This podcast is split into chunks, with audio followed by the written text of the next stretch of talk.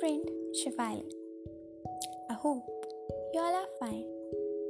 I'm again back with a new story.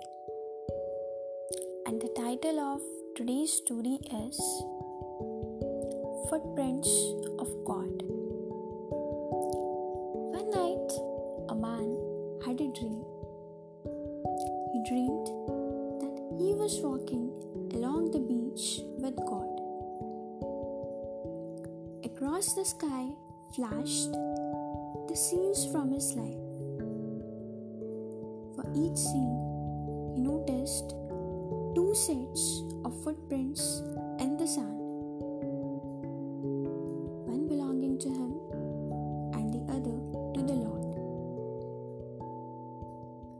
When the last scene of his life flashed before him, he looked back at the footprints in the sand.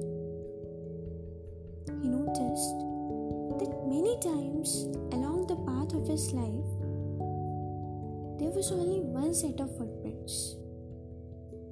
He also noticed that it happened at the very lowest and saddest times in his life.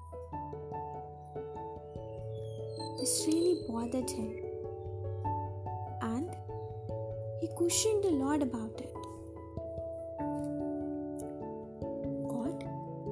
You said that once I decided to follow you, you would walk with me all the way. I have noticed that during the most troublesome times in my life, there's only one set of footprints. I don't understand why. When I needed you most, you would leave me? The Lord replied, precious child, I love you, and I would never leave you during your times of trial and suffering. When you see only one set of footprints, it was I you. I think there is no need to conclude the story. The last line by the Lord concludes the whole story.